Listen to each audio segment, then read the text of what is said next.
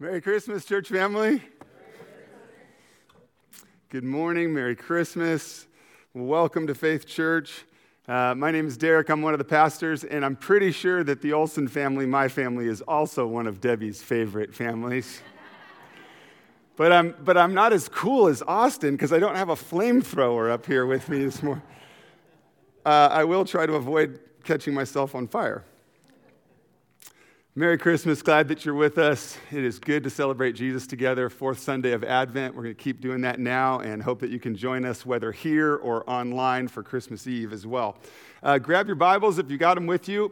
Get them on your lap. Put your finger in God's Word. Open up to uh, Luke chapter 2. We're going to be in Luke 2 again, like we were last Sunday. Uh, Luke is in the New Testament Matthew, Mark, Luke, John, one of the stories of Jesus' life. Find the book of Luke there toward the back of your Bible, and uh, let's open to chapter 2 so that we can study God's Word together this morning. As you get there, uh, to have a little fun, again, I do have another picture for you. 2020 is winding down, so I thought I'd bring back one of my favorite memes. So um, I don't know if we're able to put those on the screen or not. What? Working, they're working on it. I know there's some technical difficulties that are affecting Faith Online more than they're affecting us, so we'll, that's fine. If there's nothing on the screen, that's right. Uh, hey, there it is. There it is. That's one of my favorite 2020 memes. Check it out. Now, of course, again, asterisk, we're not making light of anything serious and tragic that has gone on in 2020, but we are okay with having a little fun that, man, does it feel like that was what was pulling us through 2020 sometimes? And uh, not a very good pilot car if that's where it ended up. But, uh, but 2020 is winding down, I guess, is, is maybe the good news, right? Um, in some ways. So, can you believe that Christmas is almost here? Christmas is coming. And after that, 2021 will be coming. I don't know if it's just every time I mention the new year, it feels like we're more and more into the space age to me. 2021 is coming. Uh, we've been doing Advent Sundays, and Advent is a word that means the coming or the arrival. We've celebrated the first Advent of Jesus. That first arrival of Jesus in Bethlehem two year, 2,000 years ago, his birth was the first Advent. And so his first coming and we want to remember at Christmas time that, that God sent his son into the world, his first coming. And we want to look forward to the fact that Jesus will come again, his second advent, and set all things right. Amen? We look forward to that as well. So Christmas can remind us of both. So Advent is a coming or an arrival, and we've celebrated this month that, that Christmas is the arrival of Christmas joy and peace and love. That first Christmas when we think back 2,000 years, we are remembering, uh, at Advent season, we are remembering the birth of Christ. So, Luke chapter 2, let's read some uh, verses from God's word together, and then we'll, um, as always, ask God to move within us, to spark our hearts and minds, to hear a story afresh. You know, you, you gather in a church family sometimes at Christmas time, and these are stories that we've heard but we can ask God by His Holy Spirit to move within our hearts and minds to help us to see what He has for us today. Not, a, not an old story, not a repetitious story, but God's Word living and active to see what He has to say to us. Right, church family? Okay, Luke 2, um, starting at verse 1. In those days, a decree went out from Caesar Augustus that all the world should be registered. We're getting good at being registered. okay. This was the first registration when Quirinius was governor of Syria, and all went to be registered, each to his own town. And Joseph also went up from Galilee, from the town of Nazareth to Judea, to the city of David, which is called Bethlehem, because he was of the house and lineage of David, to be registered with Mary, his betrothed, who was with child. And while they were there, the time came for her to give birth. And she gave birth to her firstborn son and wrapped him, what'd she wrap him in? Swaddling cloths. Okay, we'll make a mental note. We'll come back to that. And she laid him in a manger because there was no place for them in the inn or no place for them in the guest room. At long last. So what's going on in this passage? We talked about this a little bit last Sunday, and we're going to kind of we're going to we're going to jump back to last Sunday in a little ways, just reminding ourselves where we've been. At long last, the long awaited, promised Messiah, the Savior of the world that God's people had been, had been told about for centuries, they, the, the long awaited Messiah, the long awaited rescuer, the hope of God's people, the anointed one, the one of whom the prophets had spoken, had finally arrived, his first advent, his birth. This promised rescuer, this is his advent, that first advent, that first Christmas that we want to think back on. And, and what we've noticed in, as in the last couple of weeks is his arrival came in some unexpected ways. When we really think about the story, even if we've read it before and we put ourselves in, the, in that place, we notice some things that are not how uh, we might have expected, and certainly not how God's people were expecting it at the time. So, how so? Well, there's a couple things we talked about last week that make this arrival of Jesus a little unexpected. Let's keep going in the scripture. Luke 2, now verse 8. And in the same region, there were shepherds out in the field. This is the passage we enjoyed last Sunday, but we'll just read through it. And in the same region, there were shepherds out in the field, keeping watch over their flock by night. And an angel of the Lord appeared to them, and the glory of the Lord shone around them, and they were filled with great fear. And the angel said to them, Fear not, for behold, I bring you good news of great joy. This is what we celebrated last Sunday good news of great joy and that will be for all the people. For unto you is born this day in the city of David a Savior who is Christ the Lord. One of the ways last Sunday we talked about the fact that, that this arrival of Christ was unexpected or not how we would have guessed it was that this announcement, this angelic announcement, is made to the shepherds to the everyday people that this is good news of great joy for all the people, not just the rich or famous or powerful or the celebrities or the or governing authorities. But this angelic announcement comes to shepherds, and that should encourage you and me, the normal everyday people. Good news of great joy for all the people. Very cool. Let's keep going. Verse 10. Luke 2, verse 10. And the angel said to them, I mean, looking back of a couple verses again. Fear not, for behold, I bring you good news of great joy for all the people. For un- why? Why is this good news? For unto you is born this day in the city of David a Savior, who is Christ the Lord. Okay, these shepherds are hearing this angelic announcement. What do they do now? Where do they go find out? Where do they go see what God is doing? Verse 12. And this will be a sign for you. You will find a baby wrapped in what? Swaddling cloths you will find a baby wrapped in swaddling cloths and lying in a manger. This is the, these are the hints that the shepherds have to go on. He's going to be in Bethlehem and he's going to be swaddled in a manger. So they go to find this baby.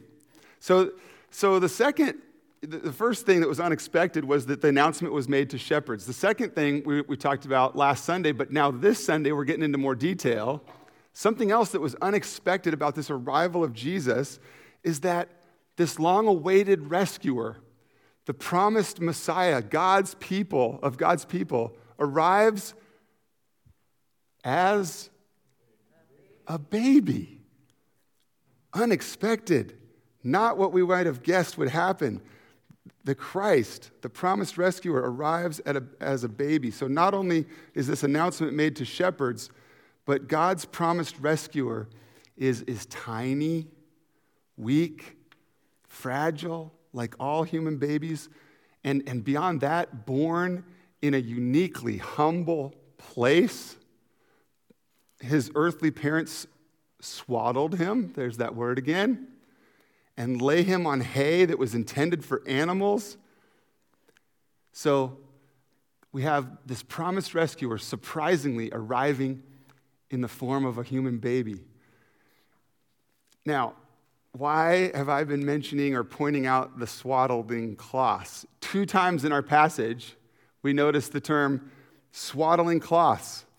So, uh, can, you pick, can everyone picture uh, what swaddling a baby is? We see some nods, some twinkling eyes, okay? Everybody can picture what it means to swaddle a baby. This is, this is using a blanket or cloths to wrap a baby tightly, and it's usually for, for comfort, to provide security and, and, and, and help them to feel secure and stable, right? We, we, we, we swaddle them, we wrap them tightly. You know, when I, uh, when I think of babies, right now, in this age of our church, in this part of the history of Faith Church, right now, it makes me think of our awesome staff team. So we've got a staff team that includes Pastor Matt and his wife Lindsay and their two boys, age two or under. Woo! Our staff team includes uh, Pastor Jake and Riley. Tobias is one, and baby number two is on the way. That's exciting times, right? And our staff team also includes Christy Richard, who's awesome and serves in our office. She and her husband Ben are expecting their first in February. Little ones everywhere on the staff team. Good times, huh? I love that our staff team takes it very seriously, their calling by God to help us as a church family grow spiritually. But what I'm also noticing is they're taking seriously their help growing faith church numerically. There's nothing more exciting than a full church nursery, I'll tell you that.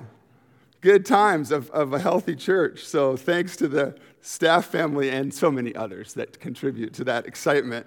Now, uh, now, the fact that we have some staff that with little ones and little ones on the way, please don't let that make any assumptions for you about other staff members, because I'm pretty sure there's pretty sure there's no other babies coming anywhere. So just no assumptions. Okay, make sure. How many of you have swaddled a baby?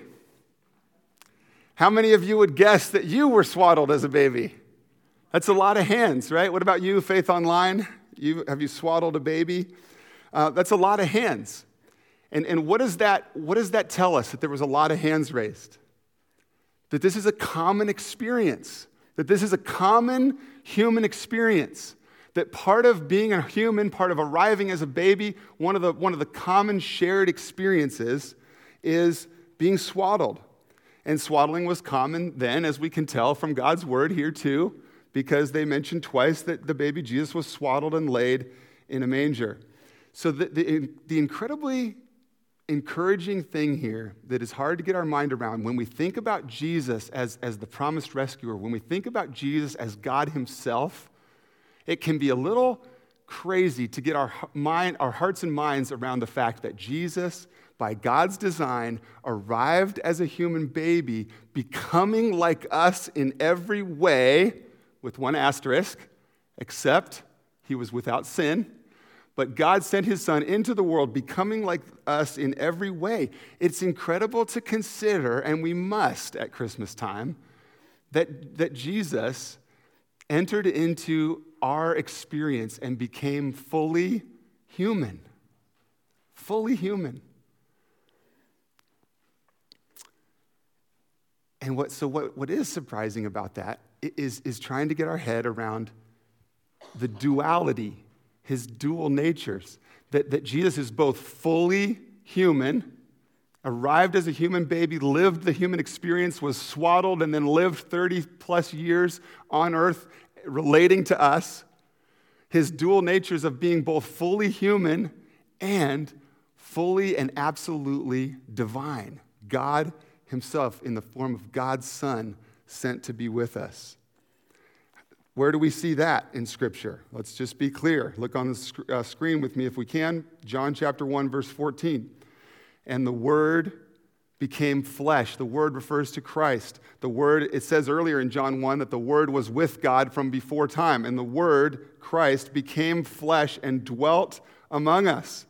And as a result of Jesus living among us, we have seen his glory, glory as of the only Son from the Father, full of grace and truth. And then Colossians 2 Verse 9 For in Christ, in Jesus, the whole fullness of deity, there's, there's one nature, the whole fullness of deity, of God, of being divine, dwells bodily, dwells in, in a fully human body, arrived as a baby.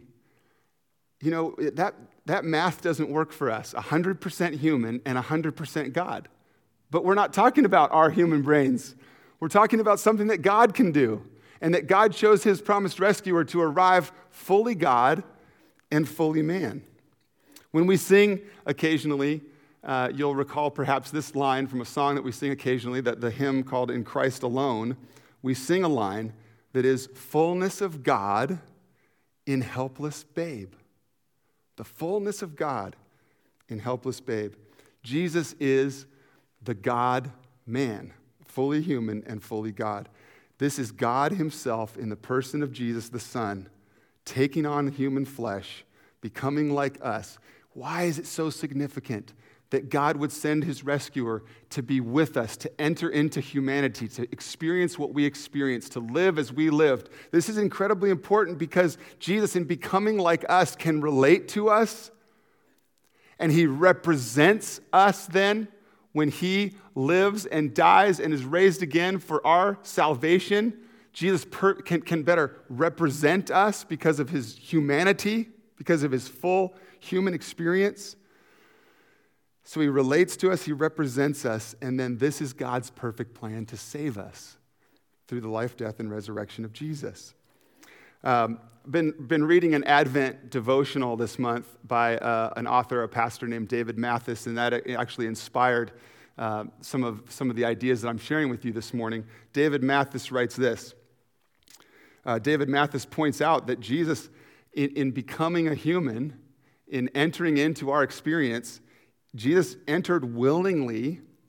Imagine the humility uh, of God setting aside all his privileges and rights and majesty, setting it aside somewhat to become a human man.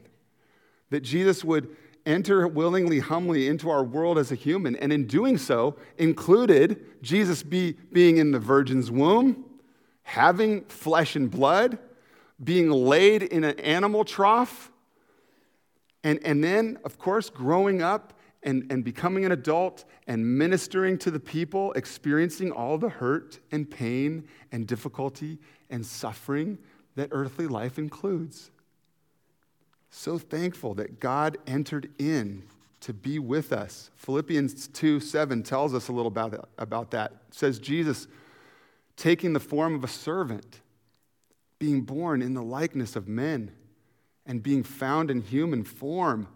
Again, setting aside kind of his, his rights to majesty and deity and being willing to be found in human form, humbling himself, not only humbling himself to be found in a human body, but humbling himself to the point of death, to experience to God experiencing death, which would not be necessary humbling himself not only to be take on a human body but to humble himself to death. And not just any death philippians 2 says death on a cross.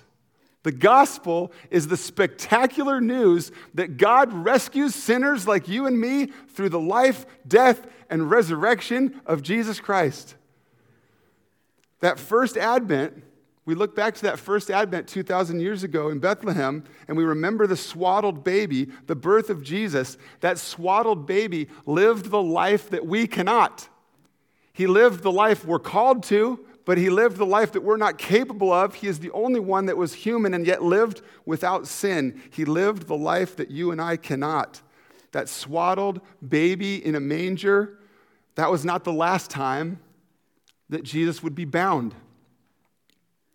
Jesus was later in his life, toward the end of his earthly life, was bound, unjustly accused, tried before the authorities, and put to death by being nailed to a Roman cross. He lived the life that we cannot. He lived the life without sin on our behalf. He went willingly and humbly, submitting himself, humbling himself to death, even death on a cross dying the death that we deserve, paying the penalty that our sin deserves. And then David Mathis points this out the swaddling at his birth would not be the last time we hear of the incarnate Son, the God taking on flesh Son, being wrapped in cloth. Look at this scripture on the screen. After Jesus' death, he would be wrapped again, this time in linen cloth. After his death, Jesus would be wrapped again, this time in linen cloth. Only, only to leave that cloth behind and walk victoriously out of that grave, resurrected to new life. He lived the life that we cannot. He died the death that we deserve. His, he was resurrected from death to life to show that you and I can have new life too. The gospel that we celebrate is the spectacular good news that Jesus, that God rescues sinners through Jesus. That you and I can find life with God because of what Jesus has done that we don't have to match up or figure it out or behave or be a good person or get our act together or pull ourselves up by the bootstraps or follow a list of rules or have our Bible memorized in order for God to like us. The good, spectacular news of the gospel is that we are saved for life now and life eternal, not by what we have done, but what, but what we do, but what Jesus has already done. The swaddled baby taking on the flesh, becoming human, relating to us, fully human, so that he could relate to us and represent us and save us. That same swaddled baby, fully God, the rescuer, the savior of the world. He is not dead. Church family, this is Christmas. I know it's not Easter, but it's okay because you know what? The two come pretty close together. He is not dead, he is risen. The one who was like us, the one who was swaddled, is now the human king of the universe. He is our hope. We experience the love of God. Here we are, Advent Sunday. We talked about the love of God. You, church family, and you joining us online, and you, your friends and family, and those around you that you interact with daily, we can experience the love of God. God demonstrated his love for us in this that while we were yet sinners, while we were stuck in sin, Christ died for us. You, church family, your friends and family that are living apart from Christ, can experience the love of God. We put our hope in Jesus. We call you, we ask you, we invite you that if you are not a follower of Jesus, to put your hope in Jesus. Don't put your hope in yourself and your behavior and what you can do and whether you can match up and whether you're good enough for God. Say, I can't, I don't, I won't. Jesus, I need you. Submit your, put your hope in Him. Put your faith in Jesus. Faith just means we put our trust in Him, knowing that He is the, the human King of the universe, knowing that He lived, died, and rose again. We put our faith, our trust in Him for salvation. Do that. Put your faith in Jesus today if you have not already done so. Call on Him. Submit your life to Him. Ask Him to rescue you. Receive the forgiveness of sin and being made right with God that comes with following Jesus Christ.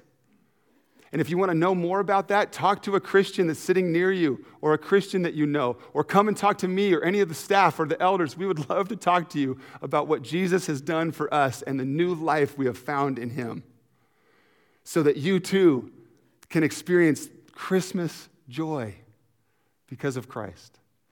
Let's pray. Father, we thank you we thank you that you love us so much, that you demonstrated your love for us in sending your Son. So we thank you for this Advent Sunday reminder of your great love.